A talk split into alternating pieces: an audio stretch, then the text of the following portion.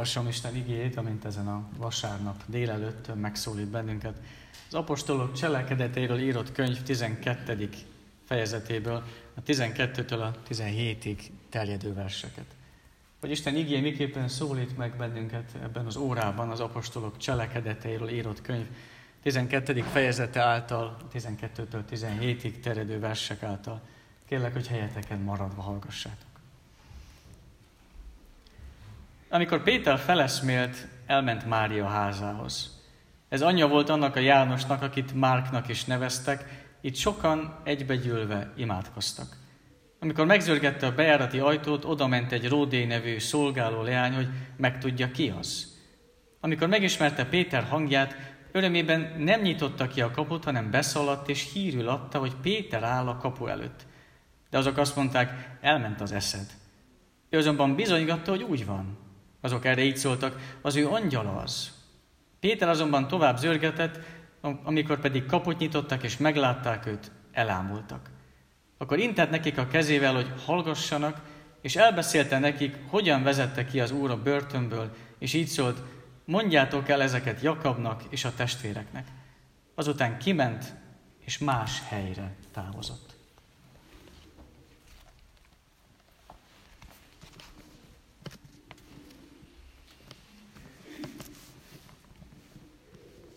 Talán ismerős lehet számunkra az a régi fénykép, ami az interneten sokat terjedt még, mikor 1989-ben Kínában, Pekingben készült, mikor az állam vérbe folytotta a diák és munkás lázadást.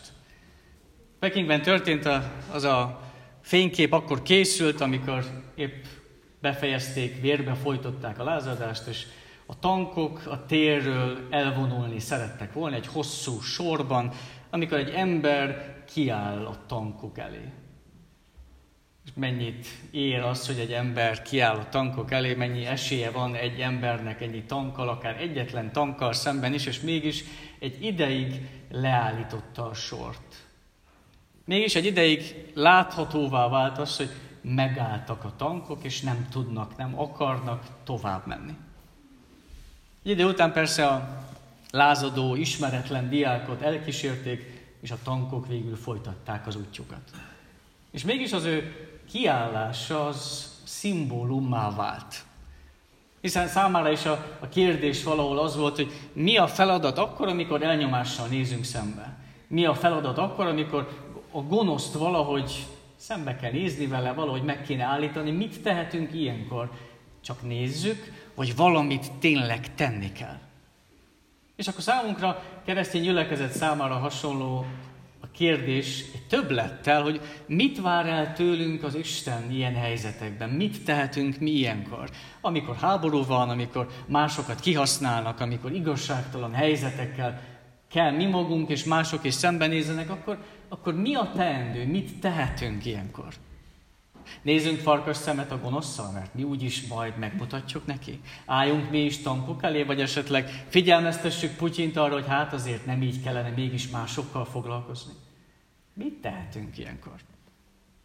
És lehet egyikünk sem merne odaállni a tankok elé. De vajon mennyire jó akkor a másik véglet, hogy egyszerűen megszokjuk az elnyomást, és megszokjuk a háborút. Elég csak arra gondolnunk, hogy az első napokban mennyire felháborított bennünket, amikor a szomszédban megtudtuk, hogy háború indul. De eltelt öt hónap, és már nem a háborúról beszélünk, már sokkal inkább arról, hogy milyen hatása van ránk, már inkább magunkat féltjük és magunkra gondolunk. És persze egy természetes emberi reakció, a legeslegtöbb dologgal így vagyunk. Megszokjuk a korrupciót, megszokjuk az érdektelenséget, megszokjuk a családi viszályokat, megszokjuk a függőket, megszokjuk a családon belüli előszakot, mert egyszerűen valahogy nem lehet állandóan konfliktusban lennünk mindenkivel, inkább megszokjuk, megszokjuk, és úgy érezzük, hogy így is lehet élni, és így is lehet folytatni tovább a napjainkat. Nem élhetünk állandóan konfliktusban. És mégis számunkra keresztény gyülekezet számára nem csak ennyi a válasz. Valahogy érezhetjük azt, hogy Krisztus követő emberek számára mi nekünk hinnünk kell azt, hogy lehet itt másképp is válaszolni. Mit vár el tőlünk az Isten? Tehetjük fel a kérdést.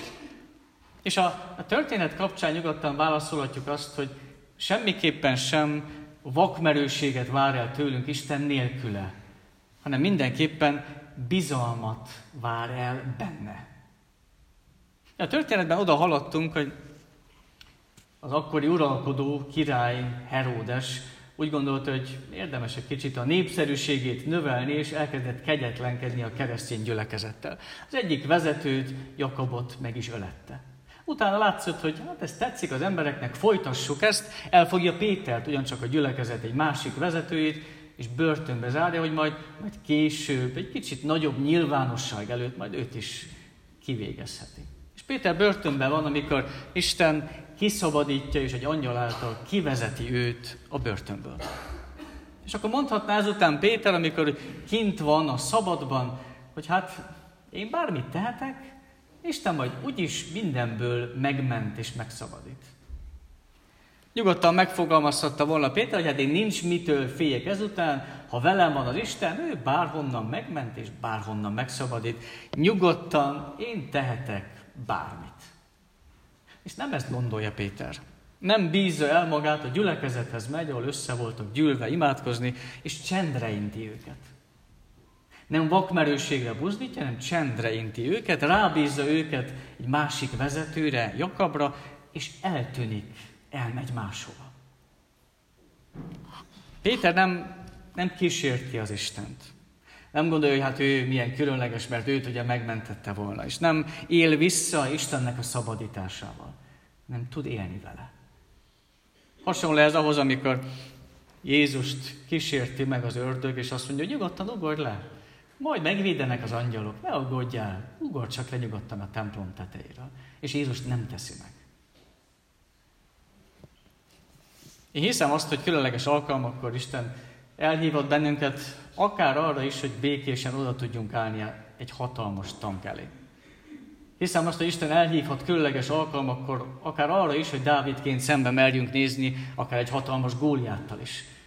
De csak is úgy, ha, ha tudjuk, hogy nem mi vagyunk, akik köztünk, és nem mi vagyunk, akik esetleg győzünk, hanem az Isten.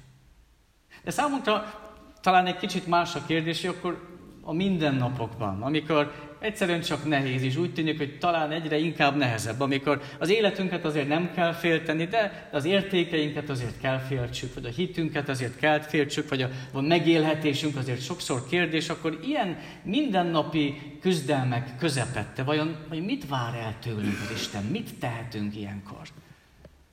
És két válasza van a mai történetnek számunkra, a mai időkben. Az egyik válasz az, hogy, hogy mit tehetünk kérdése, hogy, hogy értsük meg és adjuk tovább az örömhírt. Értsük meg és vigyük tovább az örömhírt. Ugye Isten kiszabadította Pétert, de ez még nem volt befejezés. Péter valamennyi idő után megértette, de ő maga sem egyből, és akkor még tovább is kellett adja ezt másoknak is amíg neki is leesik, és mindenkinek leesik, és mindenki megérti, hogy ez Istennek a szabadítása. És a Péter az első, aki először rá kell döbbenjen arra, hogy hát ez, ez nem egy álom volt, ez nem egy látomás volt, hanem ez a valóság volt.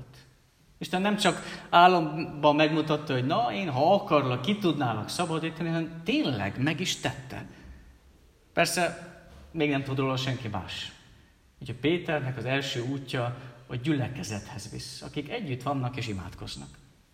És Péter után az első, aki az örömhírrel szembesül, az egy szolgáló lány, Ródi, aki az ajtóhoz megy, mert kopogtatott Péter, fel is ismeri a hangját, és megvan róla győződve, hogy tényleg Péter az, de, de nem nyitja ki az ajtót.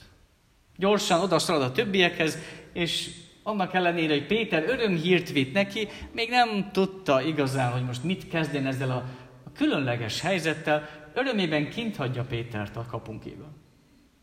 És akkor a harmadik, aki megtudja ezt az örömért és részesül benne, az a gyülekezet. És talán itt a, a legnehezebb befogadó közeg, mert a legnehezebben értik meg azt, hogy mi történt, és ami történt, az milyen különleges. átadják az örömért Péter a szolgálólánynak, a szolgálólány továbbadja a gyülekezetnek, és mégis olyan hihetetlen a gyülekezet számára, és sokáig kételkednek, akár még órák hosszat kint is hagynák Pétert, hogy kopogtasson. És mikor végre beengedik, mikor végre meglátják őt, akkor Péter szól, hogy adjátok tovább, mondjátok el másoknak is. És olyan ez, mint, mint Jézus feltámadása. Az asszonyok elmennek a sírhoz, észreveszik, rádöbbennek, hogy ez nem kéne üres legyen, de mégis üres, nem értik még teljesen, hogy ez pontosan mit is jelent, de átadják a tanítványoknak az örömért, akik nem hiszik el, akik kételkednek. Aztán később rádöbbennek ők is az örömére. Mert a, a cél ugyanaz, hogy emberről emberre terjedjen. Ember másik embernek adja át az örömért. És ahhoz, hogy én továbbadjam, ahhoz, hogy én is benne legyek ebben a folyamatban, ahhoz nekem is meg kell értenem. Én is benne kell legyek. Nekem is le kell esnie annak, hogy ez az Isten szabadítása. Ez az örömír, ami nekem is szól. Az örömért egyszer úgy is meg lehet fogalmazni, hogy olyan, mint mikor az egyik koldus elmondja a másiknak azt, hogy hol lehet kenyeret kapni. Az örömhírt nagyon egyszerűen meg lehet fogalmazni így, hogy egyik koldus elmondja a másiknak azt, hogy hol lehet kenyeret kapni. És ezt szeretné az Isten. Szeretné Isten azt, hogy mind legyünk apostolok, mind legyünk hírvívők, akik mindaddig, amíg mindenkinek leesik, és mindenki megérti azt, hogy mi az örömhír. És nem mondhatjuk azt, hogy hát rájövünk még arra. Hiszen olyan lenne, mint hogyha Péter egyfolytában kopogna az ajtón, mi pedig csak azt mondjuk, hát nem csak a, csak a fülünk cseng, vagy valahol a szomszédban kalapálnak és kopácsolnak, nem kell vele foglalkozni. Az Istennek az örömhíre az bebocsátást kér, és szeretné, ha megértenénk. Szeretné, ha miénk lenne, és ha miénk, akkor szeretné, ha továbbadnánk. Nem elég csak az értelmünkkel felfognunk, hogy persze Jézus meghalt, és persze Jézus feltámadt, tudjuk jól, ezt megtanultuk, hanem a teljes lelkünkkel, teljes valunkkal rá kell döbbenjünk arra, hogy nekem elég az Istennek az öröme. Nekem elég az Istenben való öröm. Hogy nem én küzdöm fel magam a ranglétrán, nem én érek el kiváló, különleges eredményeket, hanem, hanem megértem, hogy az Istenben való öröm teszi teljessé az életemet. És ezt főleg akkor értem meg, mikor látom, hogy úgy tűnnek el dolgok körülöttem. Ami eddig magától értetődő volt, amíg sok mindenben tudtam eddig kapaszkodni, ami eddig biztos volt, az úgy tűnik el, és válik bizonytalanná. Ez is segíthet abban, hogy értsem meg, hogy az Istenben való öröm tudja igazán teljessé az életem. Hogy a nyomorúság marad, a betegségek maradnak, a tragédiákkal ugyanúgy szembe kell nézni, Mégis hiszem, hogy ezek nem vehetik el az én örömömet. És senki sem születik így. Egyikünk sem kapja meg ezt a születésekor, de mindenkinek egy élő lehetőség az, hogy értsd meg, és add tovább. Értsd meg, és add tovább. Másik az, amit, amire felhívja a figyelmünket ez az ige a mai alkalommal, Mit tehetünk, mi a feladatunk, mit vár el tőlünk Isten a mai helyzetünkben, az, hogy tudjunk rácsodálkozni az Isten tetteire. Tudjunk rácsodálkozni az Isten tetteire. De amikor a gyülekezet végre ajtót nyit, hosszas kopogás után, és Péter elmeséli, hogy mit ért át, és mi történt vele, akkor csodálkoznak. És olyan csodálkozás ez, mint mikor Jézus tanítása után csodálkoztak el az emberek, hogy miket tud? Vagy Jézusnak egy-egy gyógyítása, vagy akár egy-egy csodája után csodálkoztak el még így az emberek, hogy ilyen hatalmas az Isten. Miket tud? És a gyülekezet az átéli azt, hogy sokkal többet kap, mint amit remélt.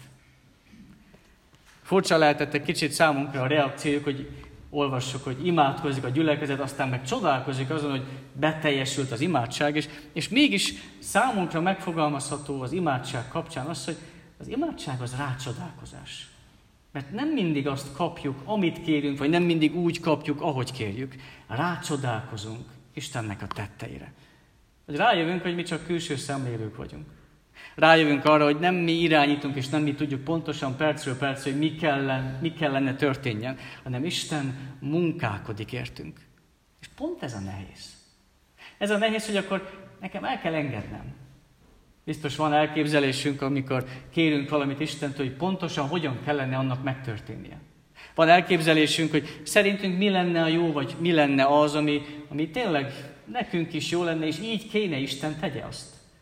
És ezeket el kell tudjuk engedni. El kell tudjuk engedni, és rá kell tudjunk csodálkozni, hogy hogyan tudja mégis meghallani, és mégis megtenni ezt az Isten. A feltámadás is hasonló történet a tanítványok számára, amikor elképzelték azt, hogy megjött a megváltó, majd ő mindenkit megszabadít, majd ő kiűzi ezeket a gonosz rómaiakat, és akkor jött a feltámadás után a csodálkozás, hogy nem, nem így történik. Csodálkozás, hogy Jézus azért jött, hogy legyőzze a halált, és azért jött, hogy engem a bűntől megszabadítson. És rá kellett csodálkozzanak erre a másra a tanítványok. Ilyen rácsodálkozás lehet számunkra is az, amikor Isten nem gyógyulást ad, pedig lehet azt kértük, hanem békét. Ilyen rácsodálkozás lehet számunkra akár az is, amikor valami benne van a mi életünkben, ami sokáig nyűg volt, és sokáig teher volt, és át tudjuk élni azt, hogy Isten még abból is szabadulást tud kihozni. Vagy rácsodálkozás lehet az is, amikor nem tudjuk, tudjuk jól, hogy pontosan hogyan működik ez a világ, tudjuk jól, hogy mi az, amit lehet, hogyan működnek itt a dolgok, hogy mindig a, akik az első sorban vannak, azok minden jóban részesülnek, és rácsodálkozunk abban, hogy valamiért, valakiért mégsem mindig így működik. Így rácsodálkozás az imádság is. Sokszor nem azt kapjuk, ami, amit kérünk, nem azt kapjuk, ahogy kérjük, de mégis le tudunk borolni az Isten előtt, és mégis észre tudjuk venni, hogy milyen hatalmas az Isten. Lehet úgy gondoljuk, hogy ez, ez nem sok, keveset kér tőlünk az Isten. Lehet sokkal, sokkal többet vár el tőlünk az állam, vagy sokkal többet vár el akár egy munkáltató tőlünk, sokkal nehezebb azokat teljesíteni. Nem kér tőlünk sokat az Isten. Ezt a keveset tegyük meg, hogy legyen a miénk az örömhír. És hogy őszintén rá tudjunk csodálkozni Istennek a szabadítására. Amen.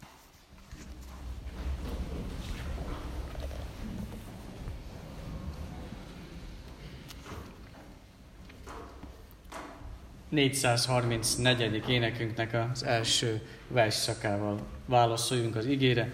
434. énekünk, szólsz hozzám, Istenem.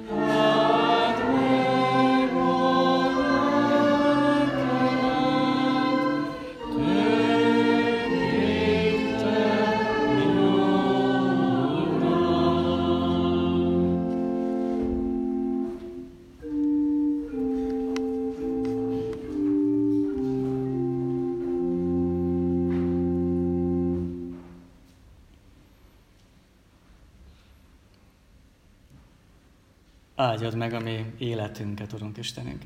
Talán össze kell foglalni, hogy mit szeretnénk kapni tőled, akkor, akkor erre vágyunk. Valahol lehet, hogy ki is tudjuk ezt mondani, lehet, hogy még nem tudjuk teljesen őszintén kimondani.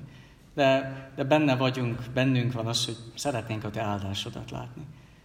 És akkor meg is tudjuk fogalmazni, hogy hogyan nézzen ki ez az áldás. Legyen meg, amire szükségünk van. Tudjuk nyugodtan lehajtani a fejünket a párnára, legyen miből venni, vagy legyen miből adni is. Legyen meg minden, amire szükségünk van. És hosszasan tudjuk a sort folytatni, de te sokszor megállítasz. Megállítasz, Urunk, hogy engedjük el, és merjünk rá csodálkozni arra, hogy te sokkal többet szeretnél adni. Sokkal többet szeretnél adni, mint amit mi kérünk, vagy elvárunk, vagy szeretnénk. Csak bízunk benned. Nem vakmerően, nem csak a magunk feje után menve, hanem benned bízva. Kérünk, Urunk, hogy így ezekben a mostani, talán egyre inkább nehezülő időkben érezzük azt, hogy hozzád így mehetünk, és rád így támaszkodhatunk. Szükségünk van erre. Ahogyan kérjük a te áldásodat arra a kicsin gyermekre is, akit tegnap meg tudtunk keresztelni. Érezze ő meg azt, hogy mit jelent a te utadon járni. De ugyanúgy kérjük a te áldásodat azokra is, akik várják az új életet. Ők is tudják átérezni, milyen az, amikor lehet várni, és észre lehet venni, mit alkottál te, mit adsz számunkra. Kérünk, Urunk, hogy nehézségekben, amikor akár el kell engedni valakit, akár amikor érezzük azt, hogy a betegséget nehéz már hordozni, vagy, vagy kínlódás van, nyomorúság van. Sokszor harcolni kell azért, ami magától értetődő. Tanulni kell, bizonyítani kell. Annyi minden van, ami sokszor megpróbál bennünket.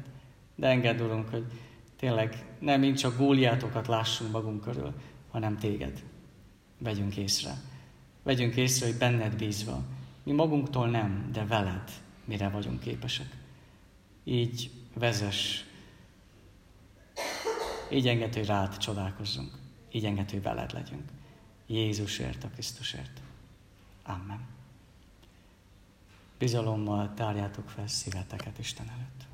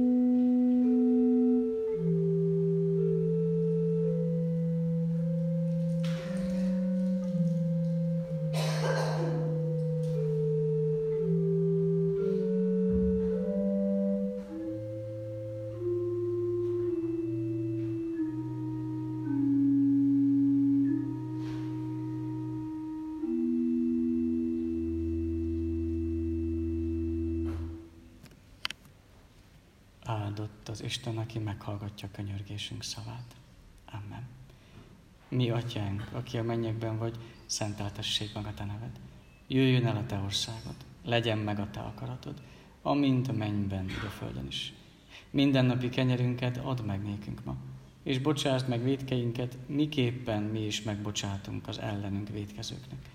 És ne védj minket kísértésbe, de szabadíts meg a gonosztól, mert Téd az ország, a hatalom és a dicsőség mindörökké. Amen.